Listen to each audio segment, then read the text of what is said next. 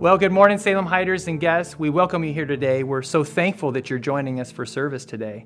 Uh, if you're a first time guest, we would love to have you check out our website at salemheightschurch.org. Uh, also, if you have any questions of us, you can email us at info at salemheightschurch.org. Well, this morning we have quite a treat. Uh, a good friend of our ministry, Daniel Cruz, is going to be leading us in worship. Uh, he's a guest that's been out many times in the past uh, and is going to be uh, leading us all the way from Florida today. And so feel free to worship along with him, and then we'll hear from God's word. Hello, Salem Heights Church. Um, I have a couple of friends here with me, Pete and Ben, and uh, they were kind enough to help me lead you in some worship. Excited to do this for you. Um, just want to start with the beginning of Psalm 103. Says, Praise the Lord, O my soul all my inmost being, praise his holy name. Praise the Lord, O my soul, and forget not all his benefits, who forgives all your sins and heals all your diseases. The end of 103 says, Praise the Lord, you his angels, you mighty ones who do his bidding, who obey his word. Praise the Lord, all his heavenly hosts, you his servants who do his will. Praise the Lord, all his works, everywhere in his dominion. Praise the Lord, O my soul. Let's bless the Lord together.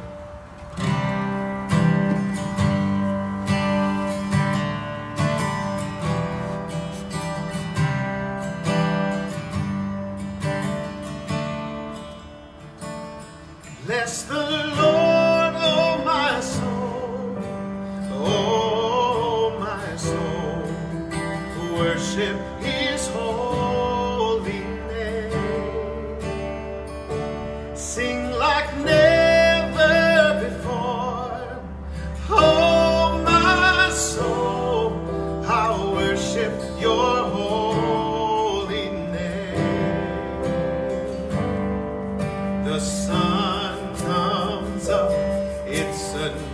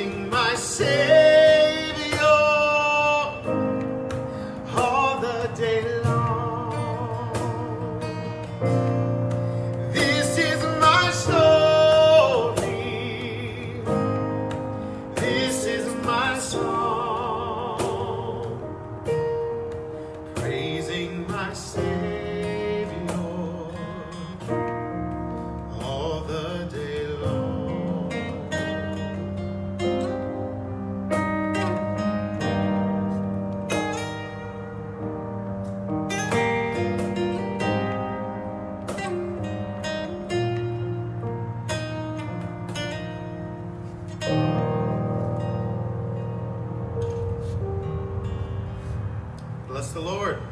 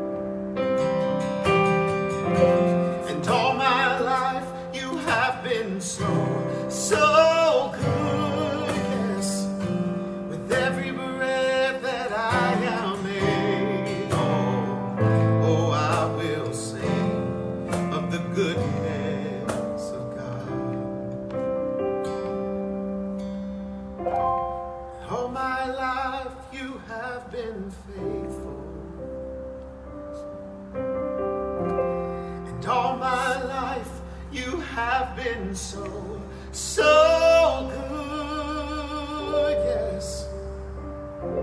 With every breath that I am able, oh, I will sing of the goodness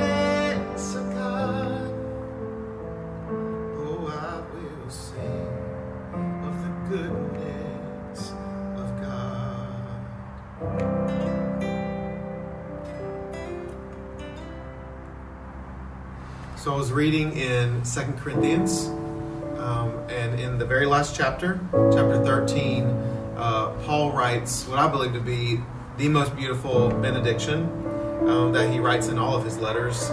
And um, I sat down at the piano, just started playing some chords, and uh, put a melody to it. And it made me think of y'all, because this is y'all. Y'all like that? Over there, y'all don't say y'all, but um, it made me think of you all. And um, this I wanted to pray this over you. So if you wanted to pull out your Bibles, pull to uh, go to Second Corinthians chapter 13 at the end. I think it's verse 11. And this is my prayer over you guys. So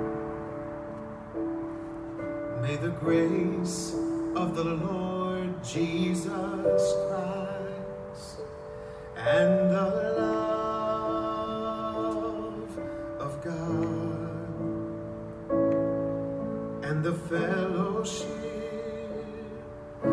the Spirit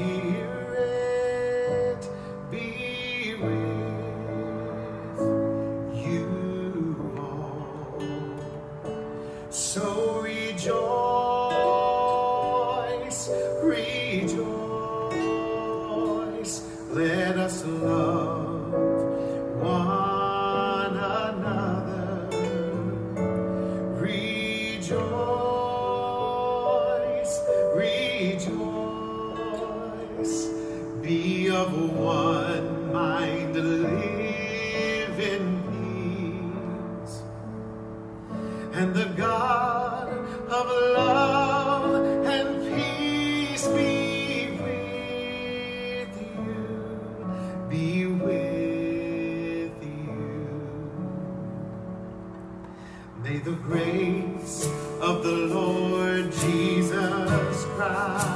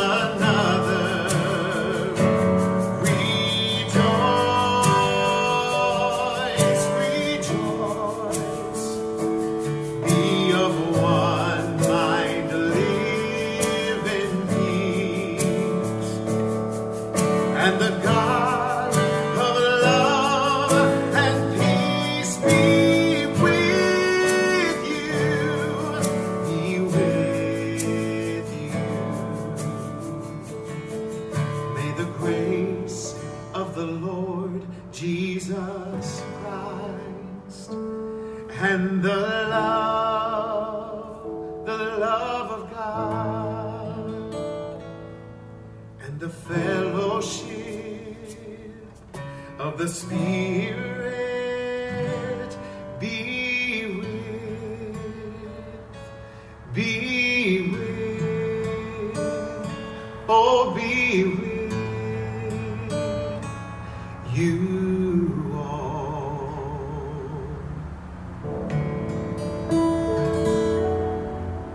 bless you, Salem Heights Church. I hope to see you soon. Well, Salem Heights, I pray that uh, you were so blessed by those songs from Daniel. How awesome is it to be able to hear from a family friend in a season like this? Um, I, I know, uh, Daniel, as you're watching this, uh, I was greatly encouraged. So blessed to hear your voice and your heart. So thank you. We're going to be this morning in Romans chapter 12, verses 1 through 3 and 9 through 18. I'm going to encourage you to turn there as I just make some opening observations.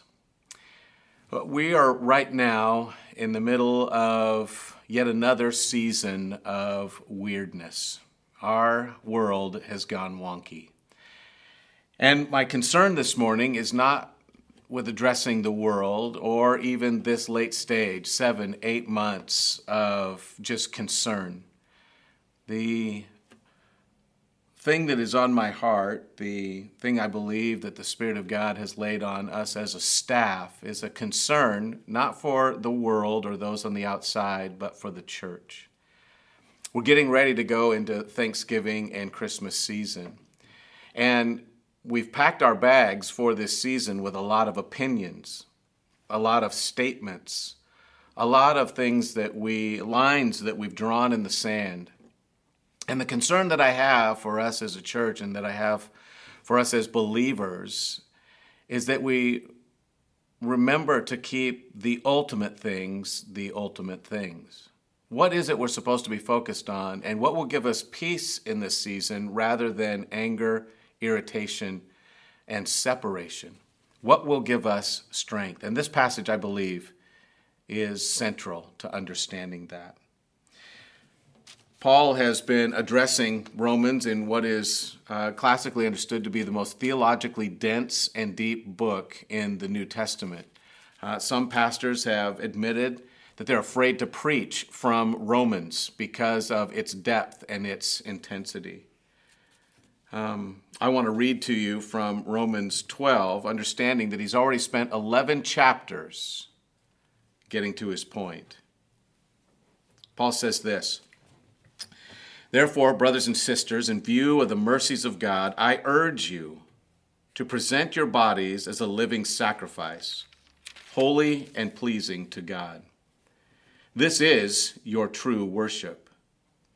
Do not be conformed to this age, but be transformed by the renewing of your mind, so that you may discern what is the good, pleasing, and perfect will of God.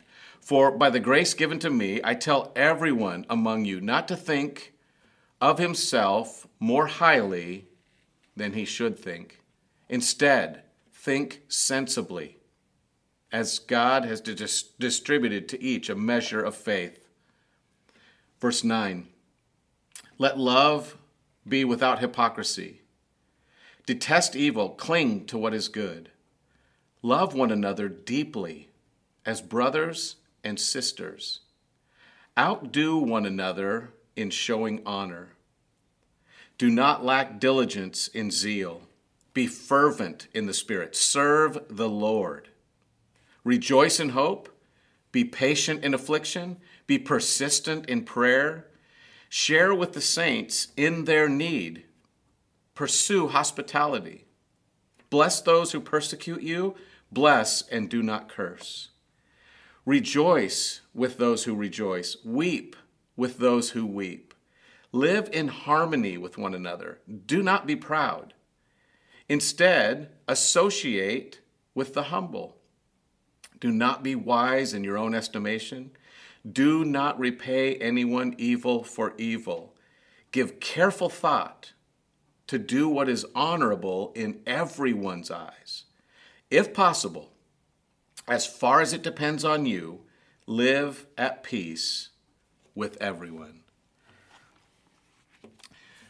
These are profound words coming from the Apostle Paul, and they reveal his heart. After he gets done giving us all of this information, all of these deep theological truths, he sums it up by saying, We need to be a living sacrifice. And he says, in just an overflow of emotion, he says, And these are the marks of somebody who has gotten it.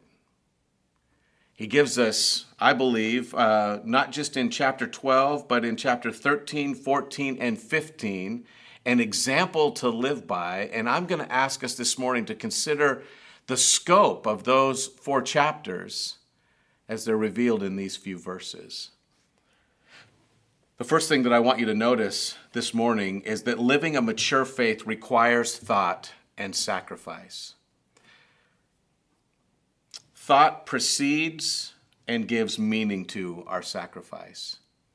As I said before, Paul has already spoken for 11 chapters. He has already come to us with all that it means to be saved. In fact, for the first six chapters, he doesn't give us an imperative. In other words, he doesn't give any commands. He just says, This is what it means to be saved, and this is what it cost Jesus, and this is how wicked our hearts are, and this is how far we were from God. This is what he did on your behalf. And then he says, Now walk with him, live with him, understand his sacrifice, begin to serve others out of that. He pleads with us for those 11 chapters. And he comes to the beginning of chapter 12 and he says, If you are thinking rightly, it will lead you to become sacrificial in your disposition. You think, you sacrifice, and then you measure whether or not that sacrifice was thoughtfully done. The question he really seems to be placing in front of us is how far are you willing to go? There's a famous story um, that was in Paul Harvey's The Rest of the Story by about Dr. Evan Kane. Here was a man, a surgeon, who, uh, as an anesthesiologist, he began to look around at all the pain that was in the world, and he was concerned that people were going through not just undue pain, but also undue effects when they would knock them out for a surgery. Sometimes they were using too much medicine and causing harm. And he came up with this idea that we can make surgery less painful uh, less aggressive on the individual, and very few people believed that he could do it. And so he actually set up an experiment, went into an operating room, prepared the patient, uh, gave them local anesthesia, was able to actually remove an appendix from that individual, sew them up, uh, and show the rest of the world that you could do that with general anesthesia without giving negative effects to the individual. The person that he was doing surgery on was himself. He did that to himself in front of others to show that what he believed was true was actually true. The question for him was how far am I willing to go to prove to others that I can do this so that they will trust? The gospel is begging us the same thing. The world is watching. How do Christians respond when they're put under pressure? How do they deal with all of the events that are around them? How far are you willing to go to put your sacrifice, your love for God on display? What will it cost you? Living a mature faith requires thought and sacrifice. But the second thing that I want you to see here is that living a mature faith can be emotional. It really is evident in verses 9 through 18 that something dramatic is happening in the Apostle Paul. Uh, I would like you to understand that the more personal and intense a situation feels, the more likely we are to spew. We're just going to shout stuff out. I can remember one event in the life of our family as our child is walking before us. We're on a family walk, we're out near a busy street.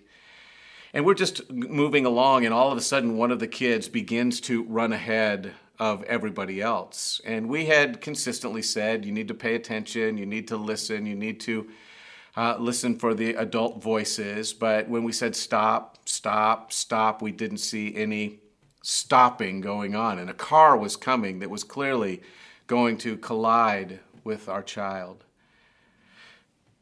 We didn't just calmly say, you know, you need to stop or stop it, all of a sudden you could hear emotion in a shout, in a declaration, stop! And there was emotion and fear that was also tied up in that declaration. You need to stop.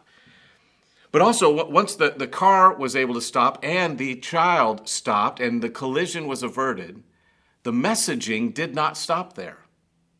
The car was able to go on, but that child received a strong admonition don't you know that you need to listen? You need to be aware. You need to, and it, we began to unload in that emotional moment. We began to say, "This is what you need to do. This is what you need to do. You need to listen." And what we were actually shouting out there was born out of love, coupled with fear and deep concern. But they were all truths that we wanted to make sure registered in the moment.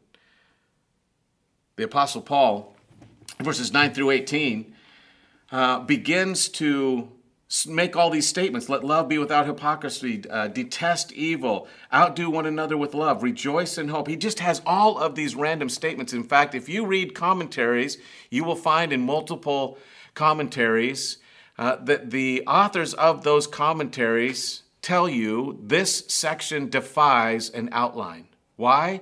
Paul just gets so worked up when he thinks about what it means to be sacrificially living for Jesus. It all comes pouring out of him.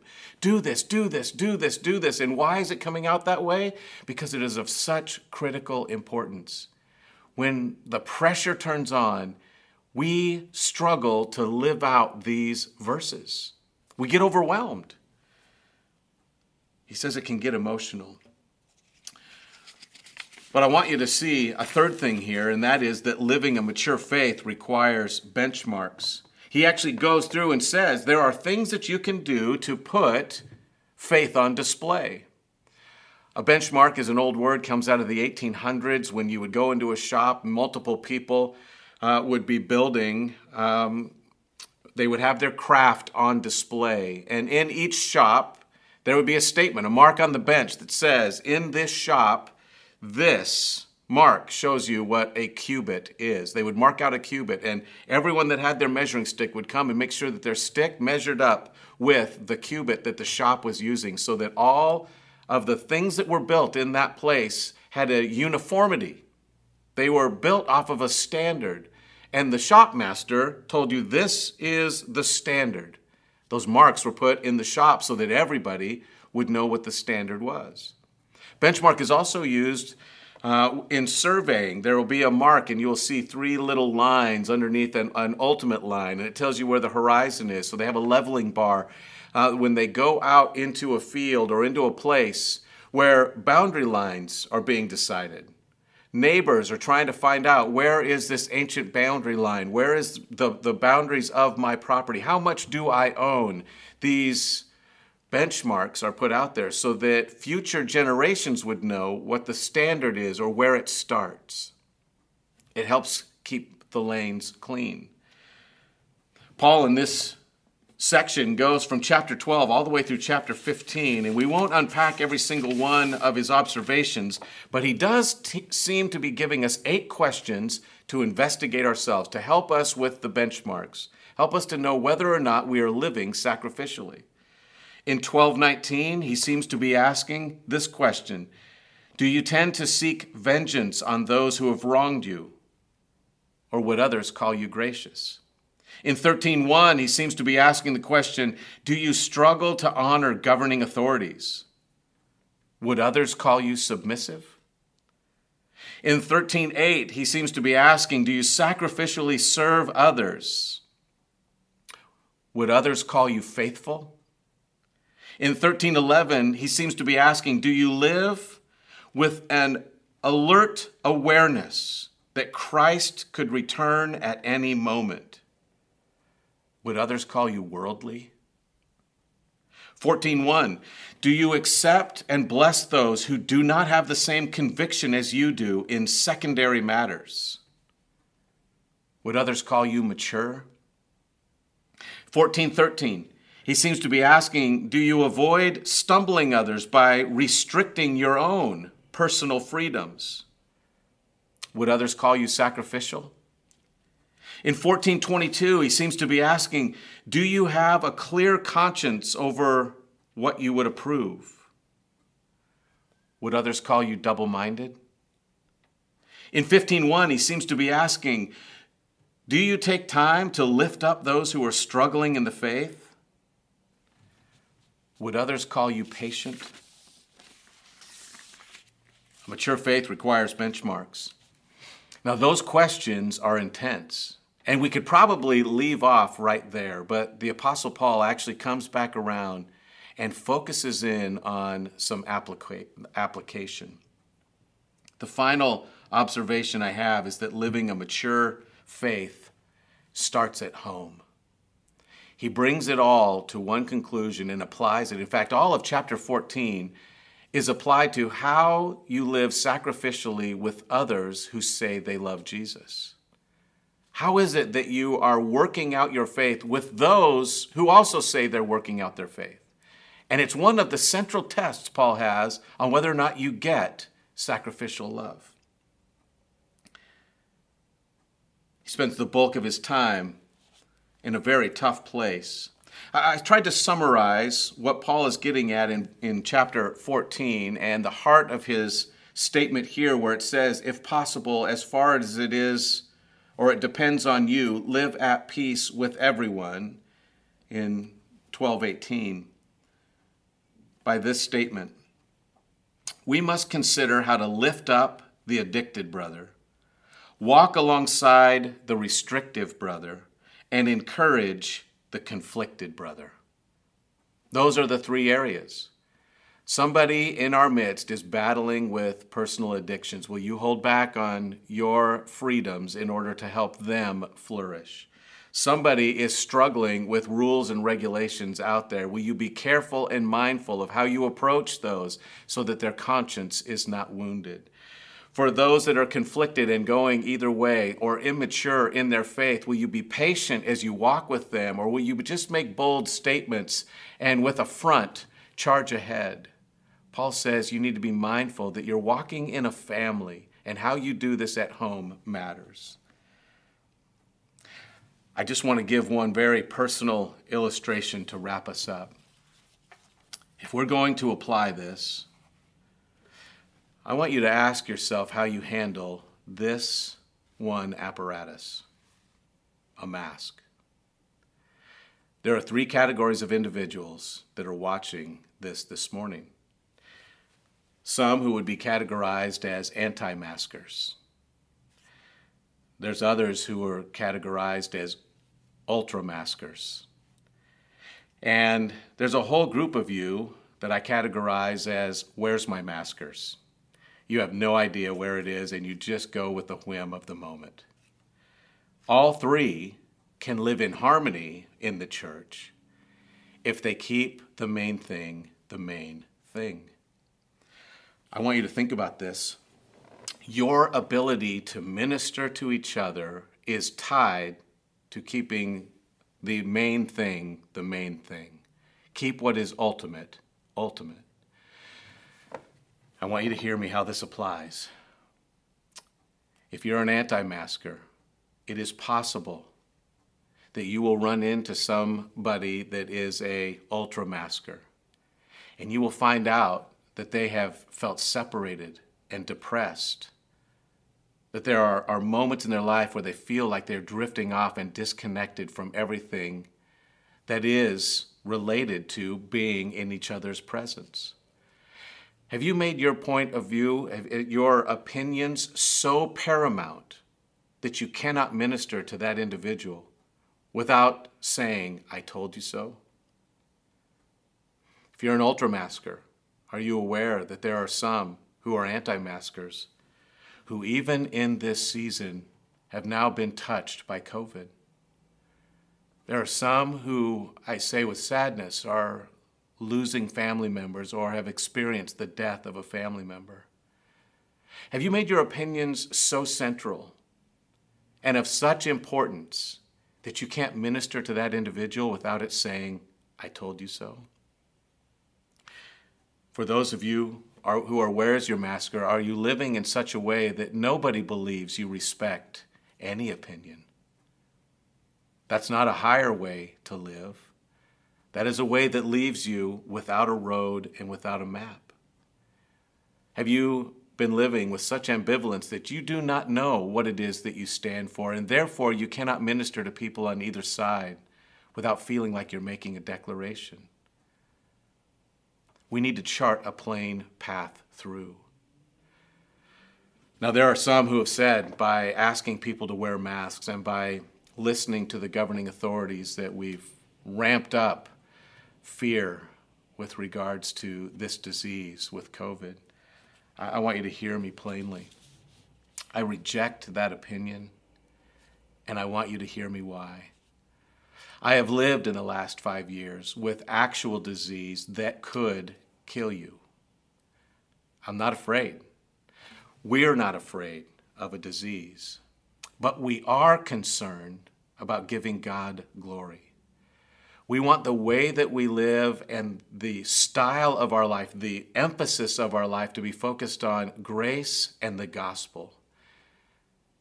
I've lived knowing that potentially tomorrow I could die. Fear of death is not driving me. the gospel and grace, those are the things that are driving our decisions here.